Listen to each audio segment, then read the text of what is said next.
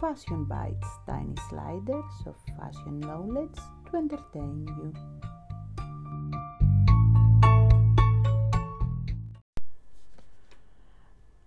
And we are back uh, again after a little break. Uh, uh, welcome back, folks. So, let's talk about a woman that I know her since I was a teen through my grandma. I have watched her movies and I actually admire her also a lot, Marilyn Monroe. As we know, later this year, a new biopic called Blonde will be released on Netflix starring Ana de Armas as Marilyn. Based on Joyce Carol Oates' novel of the same name, Blonde is a fictional account of the two lives of a woman born Norma Jean Mortenson, who will forever be celebrated as Marilyn. Seen seductively, Norma Jean was the California sweetheart, smiling happily on the beach, her hair falling in soft curls around her face, wearing a sweater and slacks. Marilyn Monroe, by contrast, was the sex symbol, the vamp diva, who wore nothing to bed but Chanel number 5, a serenaded JFK, while soon into a flesh color Jean Louis dress glistening in rhinestones.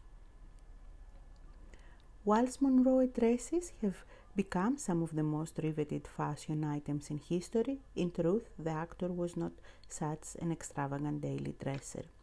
Her image may have been carefully crafted and precisely exercised both by herself and the studios that directed it, but clothes were merely a vehicle for Marilyn.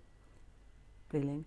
While she wore pieces by the American designers James Galanos and Gil Chapman and had a number of favorite looks by Lanvin, Monroe never cultivated a powerful relationship with the fashion designer er in the way that Audrey Hepburn did with Givenchy, which is perhaps indicative of her attitude to style in general. It was something to be used as a tool rather than passionately feted. On screen, Monroe's presence was largely crafted by costume designer William Travilla, who frequently worked with 20th Fox Century on its blockbuster productions. It was Travilla who created the dresses that he, the legend of Marilyn is most closely associated with. The pink strapless dress in which she performed Diamonds Are a Girl's Best Friend, the dress slats to the thigh spanglets worn by both Marilyn and Jane Russell in Gentlemen Prefer Blondes, the daringly low-cut gold-pleated lame dress from How to Marry a Millionaire, and of course the white halter neck from The Seven Year Itch. Inevitably, there was some crossover between the life of Marilyn on celluloid and Norma Jean out and about in Hollywood. She knew how to turn on the glitz when required. She wore the, wall, the gold-pleated dress from How to Marry a Millionaire against Travilla's advice to collect an award at the Beverly Hills Hotel, resulting in numerous front page splashes the next day. On another occasion, she wore the red dresses from the movie Niagara at a party held in her favor. None of these gowns tell as much about Norma Jean the woman, however. This was just her movie star persona. This was Marilyn. Away from the spotlight, her wardrobe was absolutely minimal, with the actress returning to a few key pieces again and again. In her private life, she dressed in the manner of the serious actor she was so desperate to become, rather than the performative dumb blonde persona within which casting directors had caged her. While she had her tricks, famously sewing marbles into her chambers to make her breasts more prominent, she was refreshingly modern in her sartorial choices and understood the balance of great style, particularly from the mid 50s onwards. During her New York phase, when she studied with actors, studio director Lee Strasberg and married playwright Arthur Miller, she favored more somber ensembles, shirts and capri parts, black sweaters and dresses, enveloping beige and cream fur coats. In her book, Marilyn in Manhattan, Her Year of Joy, Elizabeth Winder details a makeover overseen by Amy Greene, the wife of photographer Milton Greene, with whom the star stayed in Connecticut in 1954.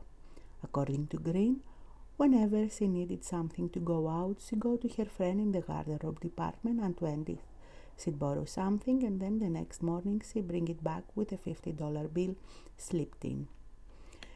In place of those borrowed dresses, Greene brought Marilyn pieces from the Anne Klein and commissioned George Nardiello and Norman Norell to create a selective wardrobe for her. The result was a capsule collection of black sit and sleep sexy but simple and perfectly in tune with Marilyn's aesthetics. Winder explains. Its dress was skin tight just the way she liked it, but in Norell's slipper satin somber black rag, but as they looked refreshingly natural, more curvy than the bombshell.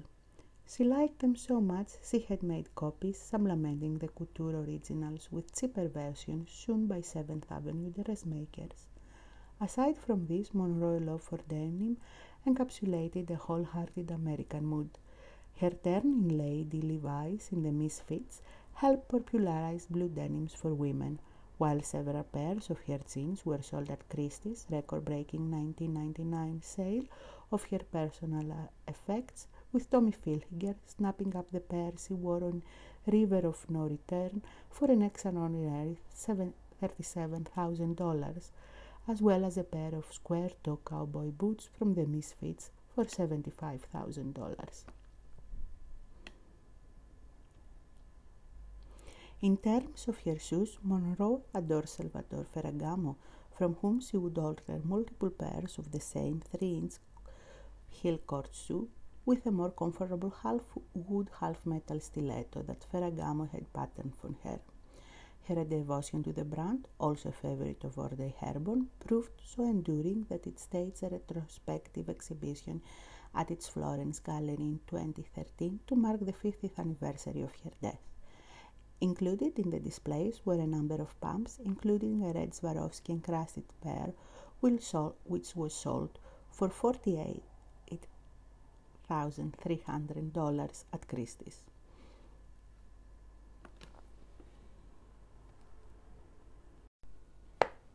Again, the contrast between the star on and off screen wardrobes stood out.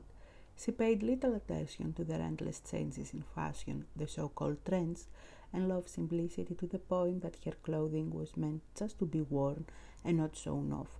Clothing that didn't include extras, not even jewelry which she would give away to her friends.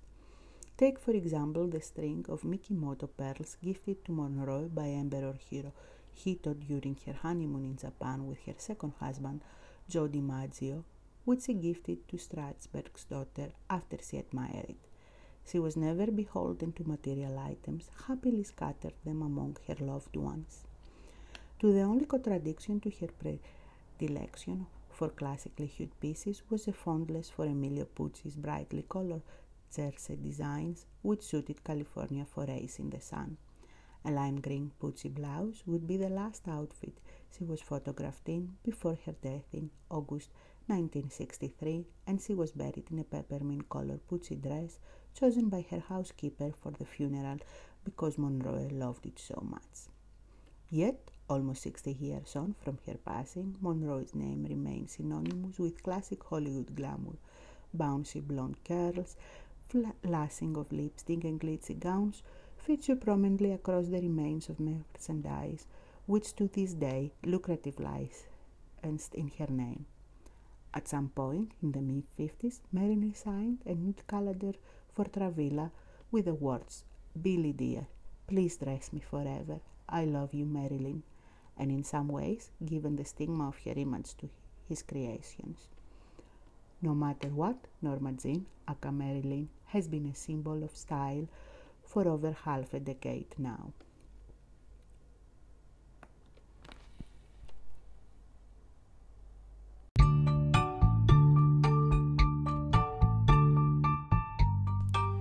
Follow us here on Answer App so you can have your Sunday knowledge of Fashion Bites. Every Sunday we'll be coming with a new little slider of fashion. Enjoy your week ahead!